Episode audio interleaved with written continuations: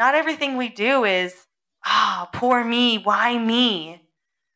Everything we do is responding to us, responding to the energy that we're putting out into the world.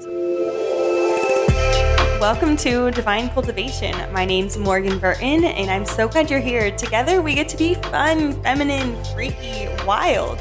We get to allow ourselves to be seen and cultivate who we naturally are inside ourselves. We get to embrace who we are. And in doing so, we have a full community that gets to see us and love us and support us and share our stories together. I'm so glad you tuned in because we both know you could have been listening to Drake's new album and for my moms out there, you could have been listening to Baby Shark. So glad you're here. Let's get started. Have you ever had one of those weeks or days where you're just like, why is this happening to me?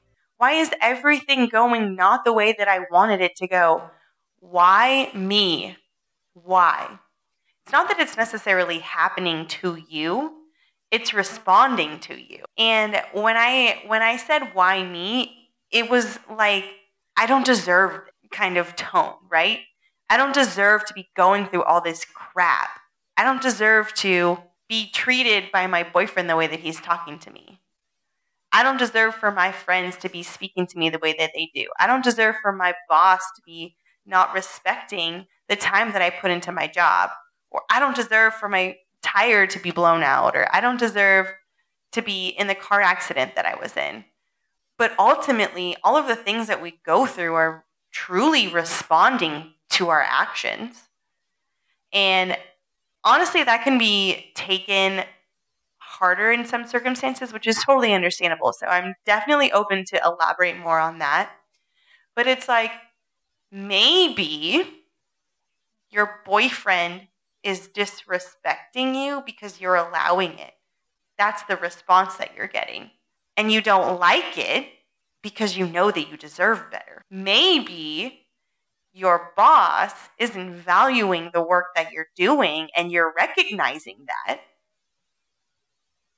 because you know that you're destined or valuable to do something else. Maybe your car tire was flat because it's trying to tell you to rest, to take a moment and just live life instead of being go, go, go all the time. Right? Not everything we do is, ah, oh, poor me, why me?